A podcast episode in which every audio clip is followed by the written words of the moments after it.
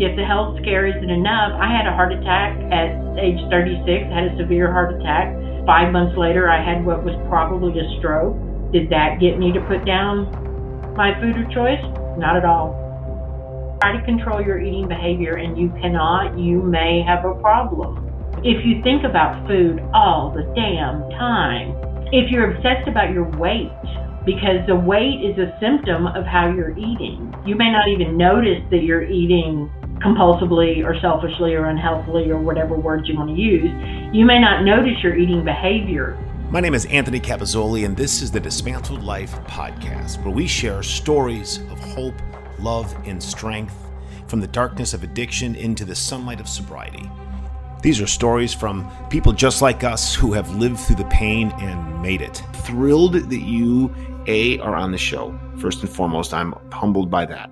And secondly, I'm I'm fascinated by by the simple fact that this isn't about drugs and alcohol. This is about something entirely different, and it's an addiction nonetheless. But I think it's I am excited to learn from you a little bit about this struggle that you live with, and I'm I'm coming on to share. I'm well, I want to thank you for having me because it's an important topic for those of you who didn't read, I guess, the description going into the podcast, I'm a recovered compulsive eater. And I think it's a very important topic because food is so in your face all the time. And I think a lot of people have food issues who don't realize it. I think a lot of people aren't compulsive eaters who think they are. And I think that people need to hear the stories told so they can identify with them or not identify with them. And just people need some understanding. Even within the recovery movement, I'm a 12 stepper. And even within the recovery movement, I have gotten a little bit of, oh, it's just food. And I'm like, yeah, you try it. Right. Like, what a silly, mean, naive thing to say. First of all, to anyone going through any 12 step program to improve themselves and recover from any addiction, you know, shame on whoever said that. That's ridiculous, first of all. But secondly, I was thinking about this before our episode today, our time together. I can not drink, do cocaine, or not smoke because I don't have to have that to survive in terms of food and water. Like food and water is a fundamental core element of life. And to have an addiction to that must be an unbelievably challenging struggle. I, I can't, I don't envy you that, I'll tell you. Thank you. It can be, but I look at it like you don't have to drink alcohol, but you still have to drink. So you still have to manage drinking. You just don't drink alcohol. I still have to, you know, I have to manage how I eat but I don't have to eat compulsively.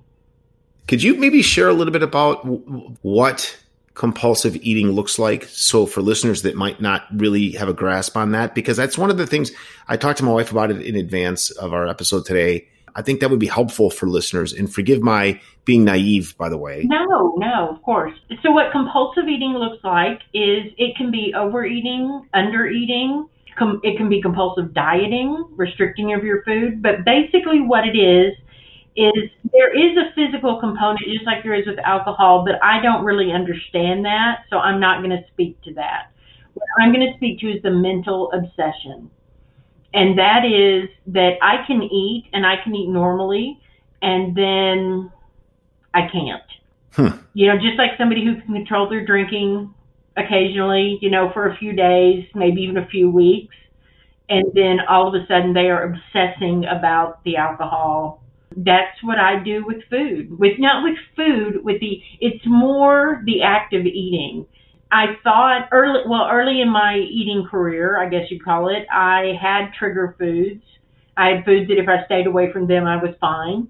Except the mental obsession, obsession I did not stay away from them and then eventually, just like any addiction, the hole gets deeper and bigger. And it became not just the rush of sugar, which is what it started with. And, and there is a, um, you know, sugar does change your brain chemistry. That's a, you know, no scientist, no neuroscientist will argue with that. It does change your brain chemistry. So it started with sugar and the effect of, ooh, you know, um, but at some point it it like the hole got deep enough that I can I can eat green beans compulsively. Hmm. And it's just that mental obsession that once I start once I take that first compulsive bite, which is I think this speaks to what you were talking about about not having to eat, not having to take, you know, use cocaine, but I have to eat. Is that not every bite I take is compulsive, and I don't always know which one it's going to be. Hmm. But Gosh. but I do have a now that I'm in recovery and have some time away from it, some time back from it.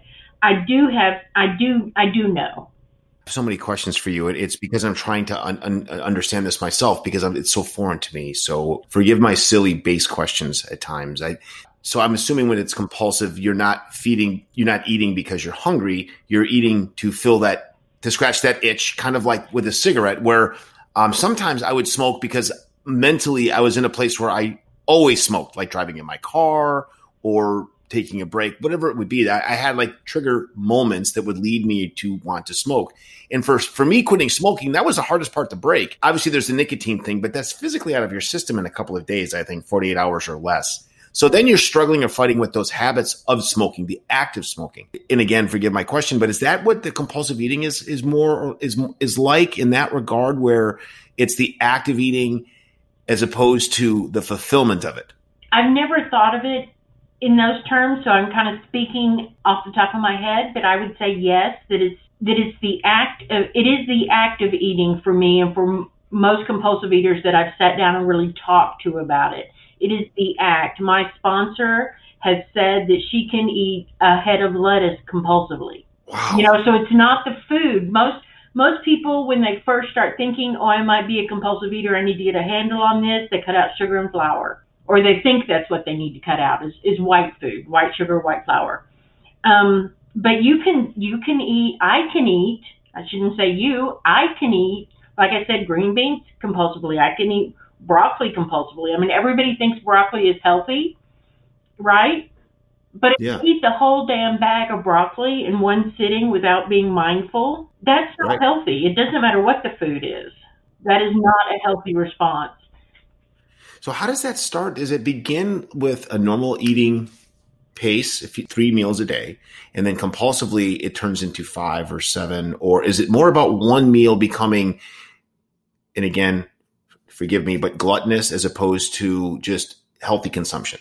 I think for me, and like I said, it can be under eating. I mean, bulimia and and uh, anorexia are a form of compulsive eating, so it, mm. does not have to be overeating. For me, it, it is, but um, for me, it became grazing. So it started out as three meals and a snack after school, and then I wanted a snack after dinner, and then, and I grew up in the South, and while every, I think every culture, especially here in America, has the concept of comfort food. Oh yeah. In the South, they have elevated that to an art form. Oh, for sure. It's some of the best food in the country by far. I, I totally see that's that's the thing. I think a lot of the foods that I love would fall into if I if I get my hands on some delicious fried chicken, I can do some damage. you know, and I'm not making light of it, but I'm saying I, I get I get the the idea behind the comfort level. So. I understand, and but growing up in the South, where um, every food, every meal is an event, or it was in my house, and yeah. we take it's a big mess, like all addictions. It's a big snowball of trauma and chaos and comfort and a screwed up mindset and self esteem. And it is this whole big ball of all of that put together. What happened for me is that um, I did grow up in a traumatic and chaotic situation, like lots, most, all of us. My my mother, because we are Southern and we love with food, we celebrate with food, we grieve with food. Her response was to feed me. You know, there was always, no matter what was going on in our house when I was growing up, there were three meals a day and a snack after school. But if I was upset, there was an extra cookie. You know, there was there was a cookie outside of those de- defined meal times. And what I learned is that food is comforting. It is for everybody, whether you're a compulsive oh, yeah. or not. Food is comforting. The act of eating is distracting and it's pleasurable. So it, you know, distracts you from what it is you're trying to comfort. And what happened is that I never learned the tools to deal with the things that were traumatic and chaotic. And I ate instead. And for some people, they do that and then they reach a point in their life where they're like, this is, I'm done. You know, just like, just like I assume with any other addiction. I mean, I did, I drank and I did recreational drugs and when I was done, I was done. Sure. But with food, I couldn't do that because at some point it became more than just a comfort. I never had this experience with drugs, but I think that you you might recognize it. Is that at some point I took a bite, and the only way I can describe the experience is, I fundamentally understand exactly what you're saying because I went through the exact same experience with alcohol, cocaine, and cigarettes. Like that exactly describes. So what's interesting to me is the parallel is there. I mean, it's it's an addiction. Mine progressed from what I thought was a controllable amount, if there is such a thing. And, and let's be honest, there's really no such thing as controllable amounts of cocaine. You just avoid it. So there was a what I would call like a staggered up approach, and all of a sudden it had the best of me, and you I didn't even see it coming. And then all was that the same yes, struggle Yes. and process? there was a point at which, had I known where I was at, I probably could have, had I had the right tools, like I said, to, to deal with the reason I was eating. There's a um, a slogan or a saying in the compulsive eating community is that it's not what you're eating, it's what's eating you. There was a time that had I had I knew how to how to deal with what was eating me, I could have stopped. I think. Hmm. Um, I don't think that like I've heard some alcoholics say they were that definitely the first time they took a drink they were screwed. Yeah. And then I've heard some alcoholics say it was a progressive. There was a time in which they could control it, they just didn't for whatever reason. I think I fall into that latter category. I could be wrong because I didn't, so I don't know. There came a point where after I had that experience, that that like I said, I can only describe it as an ah experience, where all was right with the world, despite the fact that I was overweight, I was getting unhealthy. For a moment, all was right with the world, and I started eating in pursuit of that experience, that feeling, that effect. I started eating for the effect, no longer for nourishment, no longer for distraction, even. It wasn't even comfort. It was that, whatever that was, it wasn't strictly a brain thing. It wasn't strictly a body thing. It was just my being. Just relax for a moment. This is so enlightening for me because I get it. You're chasing something instead of this beginning to make sense with me. This is a one. Thank you. I, I'm learning so much from you, uh, and I love it. What does that look like? Is it because I have some people that I know in my life, and they're on the other side of the fence, and by that I mean it's about uh, yo-yo diets and Mhm. things. It's always the next fad, the next pill, the next. And I don't mean pills like drugs. I'm saying like there's always some kind of new diet remedy or something, and they're always chasing that. And and so, is there an element of how you see yourself? Because for me, with my addictions, it was how I saw myself in the mirror and what I wanted to actually present. There were two different things. So I struggled, um, and I masked myself with my addictions, and then I presented who I thought the world wanted, which is the basis of, of, of my struggle. Which now I can say I live in peace, and it's I'm I'm happy in the skin that I'm in, which is very nice. Is is that part of the recovery process for compulsive eating where? Like what, what does the trigger look like for compulsive eating? Is it you like you said, you don't know when it's going to come. How, how does that how do you prepare yourself to fight the fight in that regard?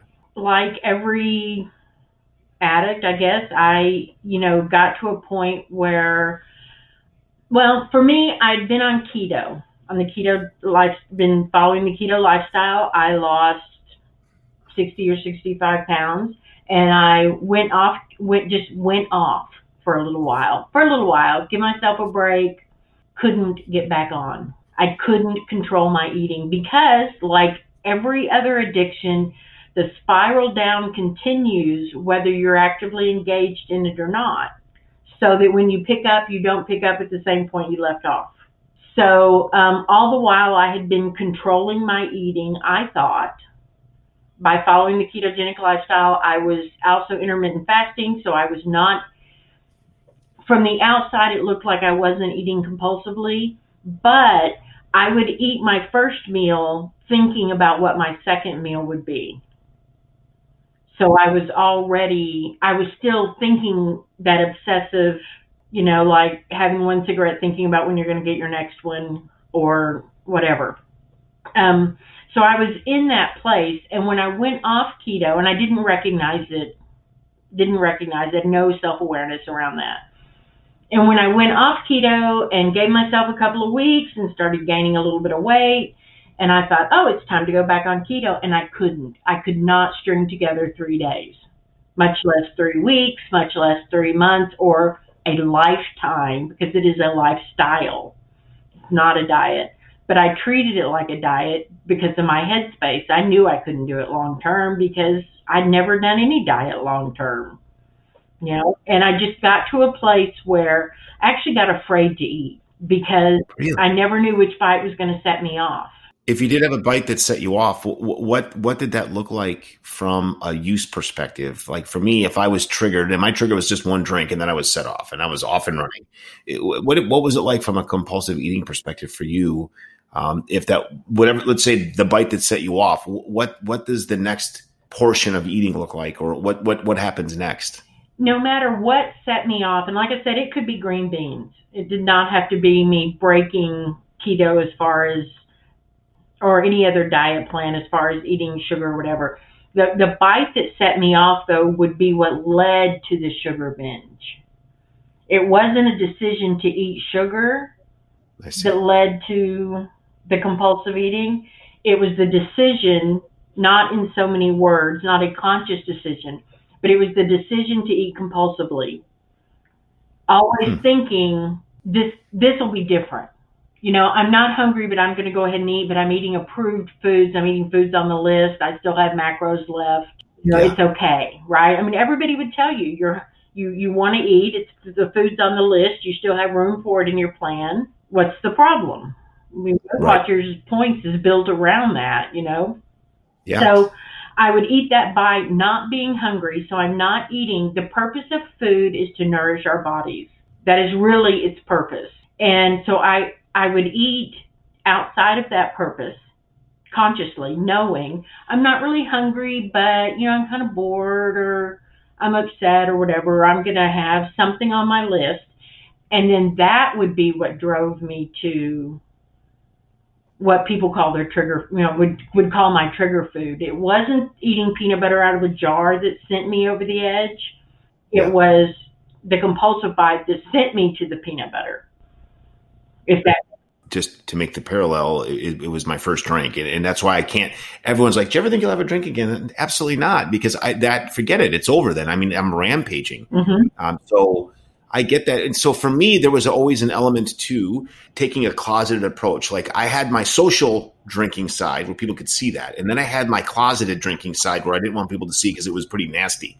So was there an element of shame or hiding it from a compulsive perspective oh, with eating? Completely. I'm like you. I had my social eating. I could eat a meal in front of people, and people would probably go, I don't know why she's so heavy. That wasn't a lot.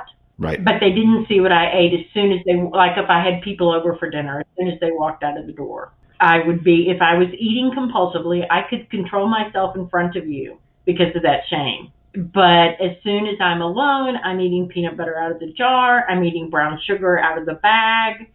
I'm eating frosting out of the tub. So what some compulsive eaters go, oh, those are your trigger foods. But again, the, the obsession came before. It was the way, it's not about what I eat, it's about how I eat and how I think of food. It's not about the food. I could go the rest of, when I was on keto, I did not cheat. I didn't have processed foods. I didn't have sugar, white sugar. I didn't have I didn't have any sugar. I didn't have white flour, uh, you know, wheat flour, and I still ate compulsively because I would eat more than my body needed. I would eat what I wanted, not what was necessarily nutritionally sound and I obsessed about it all the time. That's the key for me. I just thought about it constantly. So I would know with my intermittent fasting, I ate at noon and I ate again at 4:30 or 5. And I knew that. And I'm not hungry. But at 2 I'm thinking of when I can eat. At 3 I'm calculating how much time it'll be before I can eat again. At 4 I'm maybe even pacing you know, because it's almost time to eat. That is that is compulsive eating. That is not healthy food behavior by any stretch of the imagination. I would have the same kind of buildup in my head where I was going, and in my case, it was going to either buy the cigarettes, buy more alcohol. The countdowns for me, one of the big ones was when I was able to drop off my kids by my mom's because she was babysitting for the weekend because she wanted to see the babies, which is wonderful. But I didn't look at it like it was wonderful. My mom wanted to see the babies and spend time with grandma, and grandma spend time with the grandchildren. I looked at it like I have two days to destroy myself with drugs, alcohol, and cigarettes. So my buildup was that, unfortunately. My release was when I felt free when I dropped off my kids, which is shameful to say out loud. Um, and I hope my children will forgive me someday if they listen to this. Um, but it's different now. And in that that piece of the puzzle for me was a very big deal when I when I can put down the baggage that I was carrying around through my addiction. And I'm still a recovering addict. I, am not pretending that I'm recovered. I'm but I'm in recovery now and, and I'm aware of those things and I don't get the sweaty palms or the anxiousness to get and do those things. In fact, you know, my wife has a glass of wine or a drink from time to time. It doesn't bother me. We have alcohol or beer in the house for guests to come over because it's my recovery and my addiction, not theirs. I, I can't, I don't want to live. I'm lucky, I guess. I'm, I'm in a position with my addictions where I can I'm not going to say the word control because that's a dirty word, right. but you know what I mean. I, I, can be around it and not feel triggered to chase it. Um, now I can't have a drink because then I then I will right. be triggered for right, sure. Right. What does recovery look like from a, a silly base question? But I'm trying to understand. Like for you, is it keeping food out of the house? I mean, how does the recovery look like? What does that look like for you? My recovery is very similar to yours, at least around alcohol. I'm sure you don't keep cocaine in the house. but, um, I certainly used to, but not anymore. Yeah, but around alcohol, um, there is a Snickers bar on the dining room table right now that I bought for my husband, and it'll just stay there until he eats it or moves it. Um, I don't mind having food in the house, and in fact, when I first got into recovery, uh, I don't do this now. I think that I was granted some grace to just to just appreciate the feeling of having some normalcy around food and of not eating compulsively. I had um, a candy bar again, uh, a Hershey's bar that took me five days to eat. Not because I was controlling it, not because I was portioning it out, but because I simply I ate half of it and went, okay, and five days later went, oh, I should either eat that or throw it away. Well, at three days later, I said that. And five days, you know, two days after that, I went, yeah, okay, I'll, I'll eat that. I'll have that for dessert. And I haven't had a candy bar since then. That's been a couple of months ago. Um, but it's in the house, certainly, because to use uh, 12 step lingo, I have been granted neutrality around food. I, as long as I keep up my end of the bargain of the 12 steps, which is um, doing my spiritual work, as long as I keep up my part of the bargain, I have a daily reprieve. And I can tell, boy, I can tell if I start resting on my spiritual laurels and go, yeah, I did that yesterday. You know, I don't, I don't need to do my reading, prayer, and meditation today because I did it yesterday and I'm busy. I can tell. I don't get I don't get itchy, but I get sloppy. Yeah. I won't leave two bites on my plate because I'm not hungry anymore.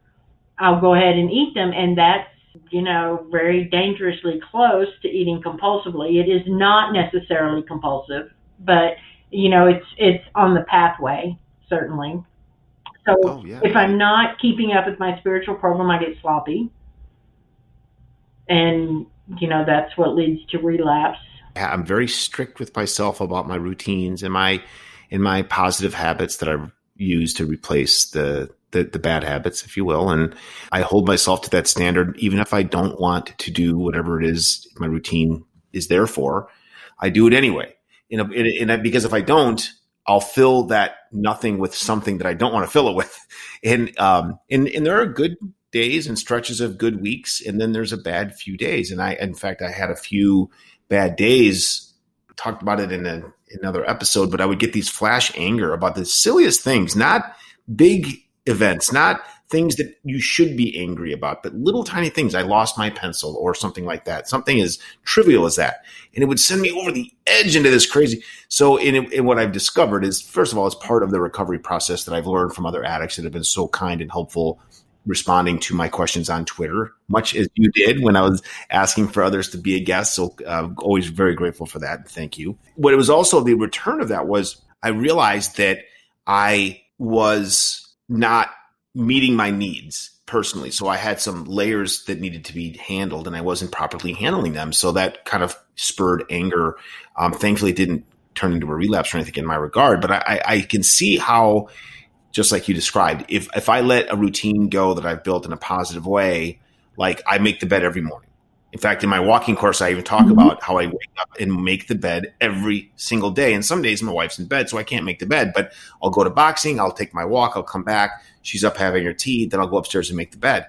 And if I don't, I'm not compulsive or obsessive about it, but if I make the bed because I want to have that step or that checkbox checked in a positive way for me.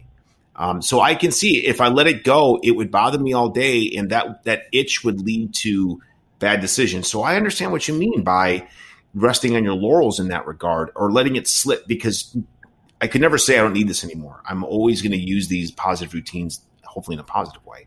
So I get what you're saying. And uh, I, am sorry, I went on a diatribe there. I didn't mean to do that. Do you have a 12 step program that you attend with other other people with eating disorders that you talk to in about kind of like an Alcoholics Anonymous where you stay, you know, hi, I'm Anthony, I'm an alcoholic. Do you have that same process? That's a tricky question because of COVID. But there, yes, there are 12 step programs for 13 different 12 step fellowships around food issues, and I am involved in one. Um, I'm involved in Overeaters Anonymous, but I find that a lot of meetings are like a lot of alcoholics find a some AA meetings, they're not really addressing the issue. They become yeah. bitch festivals and that is not useful to me. It may be useful for another person. I'm not going to question another per- what another person yeah. needs in their recovery.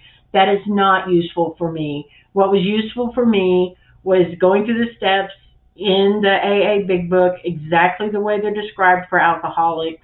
That's what was useful for me. While I'm technically a member of OA, I reach out to other people in OA that need sponsors. I consider my primary purpose to be not to sit around in a meeting and complain about my babysitter or my husband or the cat or whatever. I consider, or even my food or what have you. I consider my primary purpose to be to carry the message of hope as I experience the steps to other people who need to hear it, which is one reason why I'm here, which is why you called for, when you said on Twitter, is anybody interested in telling their story? That's why I texted back as soon as I saw it. I would be more than happy to if you'd be interested. Not just to hear myself talk. Of course. To hear myself talk. But not just out of vanity, but in hopes that someone, I needed someone to tell me it's not about the sugar. It's not about how much you weigh. It's not about not sticking to a diet. Those are all right. symptoms. It's not about the food, so controlling your food isn't the answer. I needed someone to just slap me in the face and say that. And I totally get that. Yeah, and I find that a lot of meetings I go to, that's not a welcome message um, because they want to control their food. Most people do. I did, and they want to control their food. So OA, it's very um, popular to weigh and measure your food and to have trigger foods that you avoid or red light, yellow light, and green light foods of what you can eat and not eat. And that's still controlling your eating. And if you can control your eating, it's just like an alcoholic. If you can control your drinking, more power to you. I can't. And I want to reach the person who is as sick as I was. I guess an addiction, that, for, for lack of a better way to put it, something that can go completely missed by even people sitting at the table with you. Where an alcoholic, for me, you could tell that I'm drunk every single night or, you know, on drugs every single night. And then there's big tells there. But eating, I would imagine that socially speaking, it would go completely unnoticed. In fact, welcomed. um, that you're eating and indulging in the food made by people that you love and that love you and you're in all of that. So I would imagine that this could slip by the radar of most people.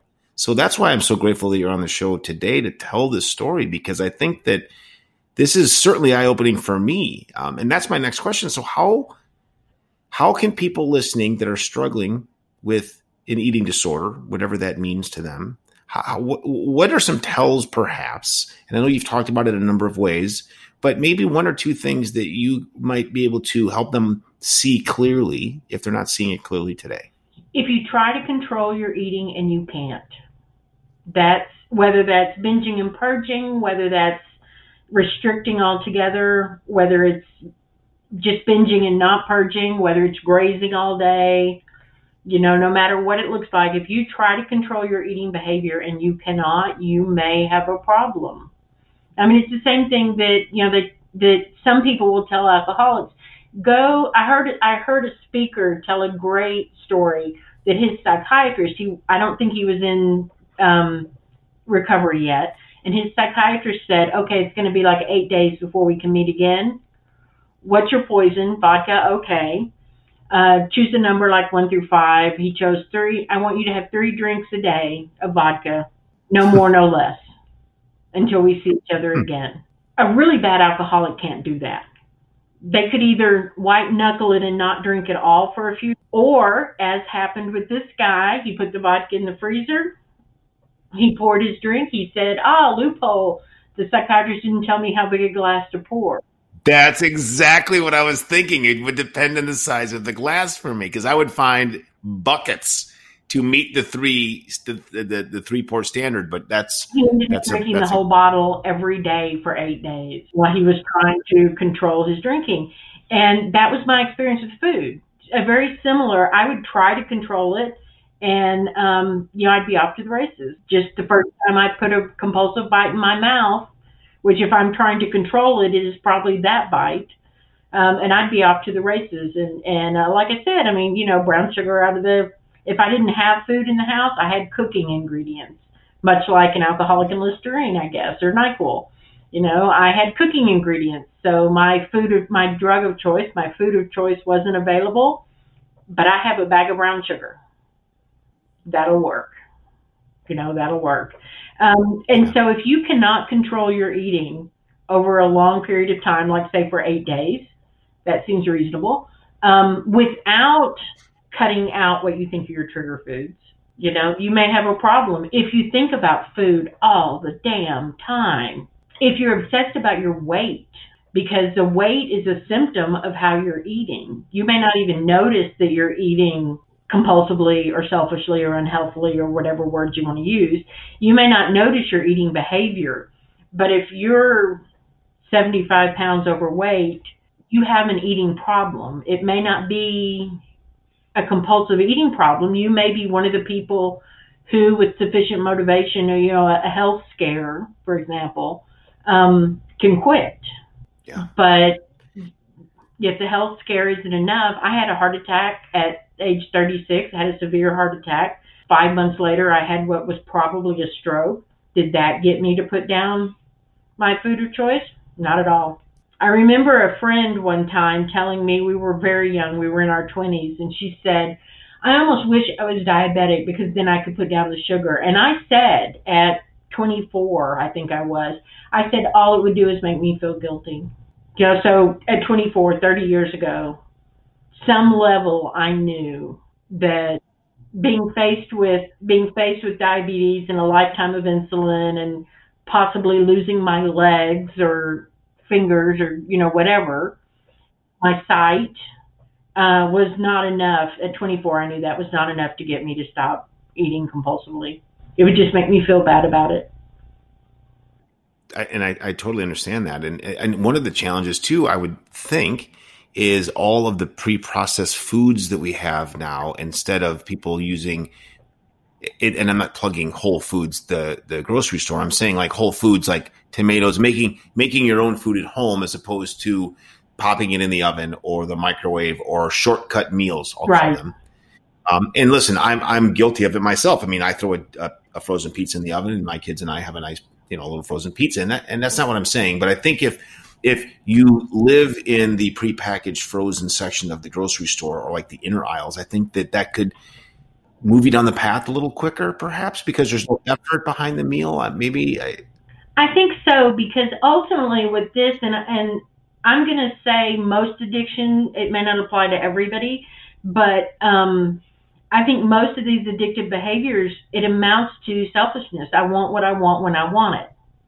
Yeah. And, you know, that is the pre processed food world. You know, a pizza, if you're going to make it from scratch, takes a while. If you're right. going to heat it in the microwave, it takes four minutes. You know, you can have what you want when you want it. And that certainly feeds into the addictive mindset for sure. Yeah, no doubt.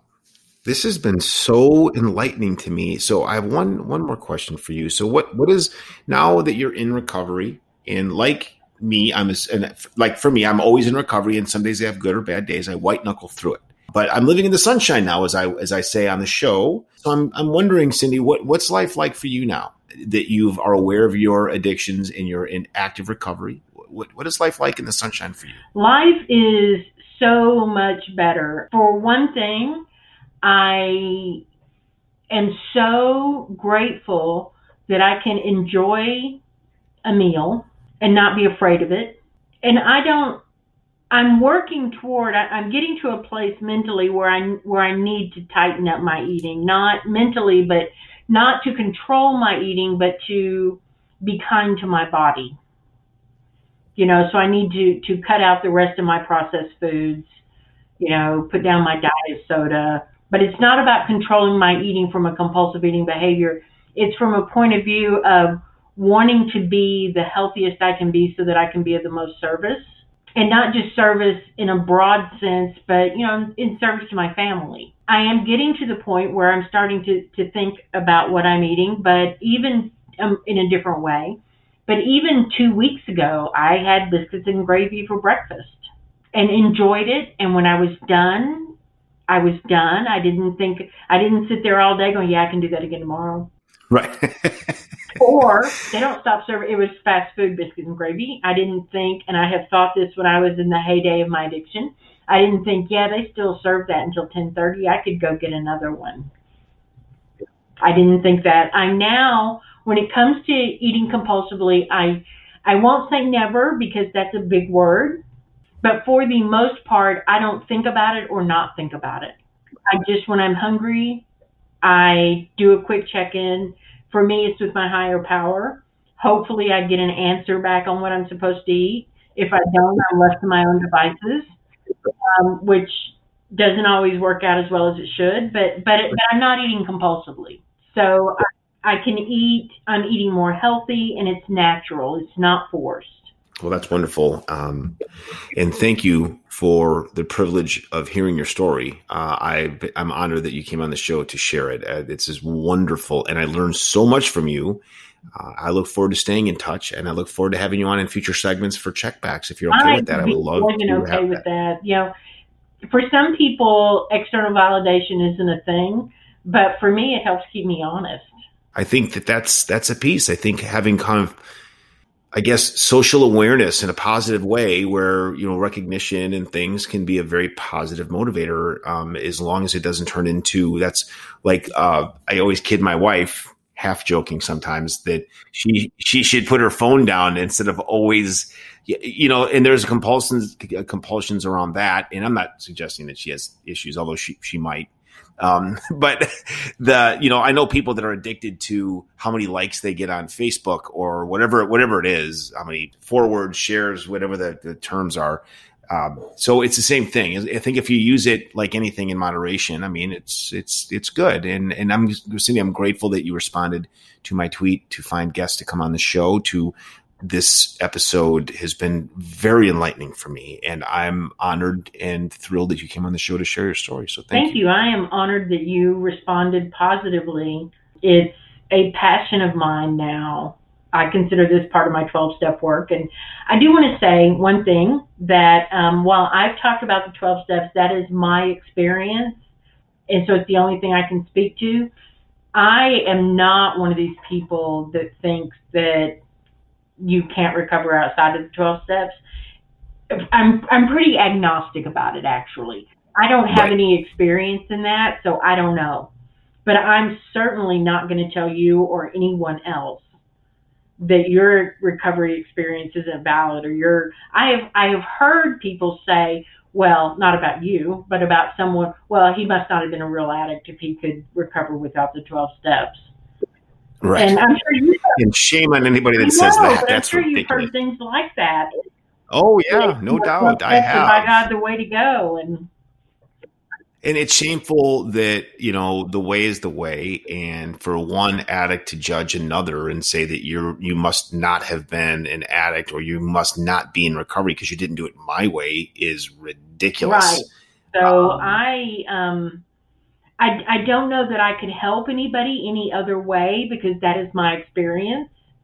You know, that's where that's where I can say this is what happened to me. Maybe it will help you you know, outside yeah. of 12 steps, I don't, I don't know what I'd say to somebody, but I certainly don't think that my way is the only way, um, or that the 12 step way is the only way. There are people who have been, I mean, I kind of bashed weighing and measuring your food. There are people who have done that for 30 years and they say they're in recovery. I'm not going to tell them they're not.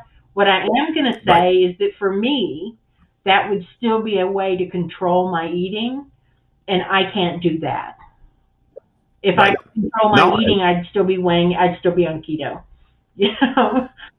No, it, it makes a lot of sense. And um, well, Cindy, you are an open, uh, trusting person and a wonderful person. So anyone in your life would be lucky to have you in their life. So you can help people in tremendous ways, uh, not just on the show, but I'm sure anyone that would reach out for help um, you would be more than willing and loving to do so. And, and that's the special part about you coming on the show because if this is, uh, I'm not gonna. It, this is it was a unique episode for me because I got to learn so much. I'm always learning. I'm always asking questions because I'm interested to learn. But for me, this was eye opening because I, I hadn't thought about food as an addiction the way that you've described it. So I, uh, I appreciate you making me a little bit better of a person today after having listened to you than I was before. So this has been very Again, helpful. thank you for the opportunity. And anytime you want to touch base, whether it's for an episode or not, you know how to find me. I will absolutely stay oh, in touch uh, with personally and to have you back on the show. So, Cindy, have a wonderful evening, and it has been so nice to meet you and hear your Thank story. you very much, Anthony. You have a wonderful evening too.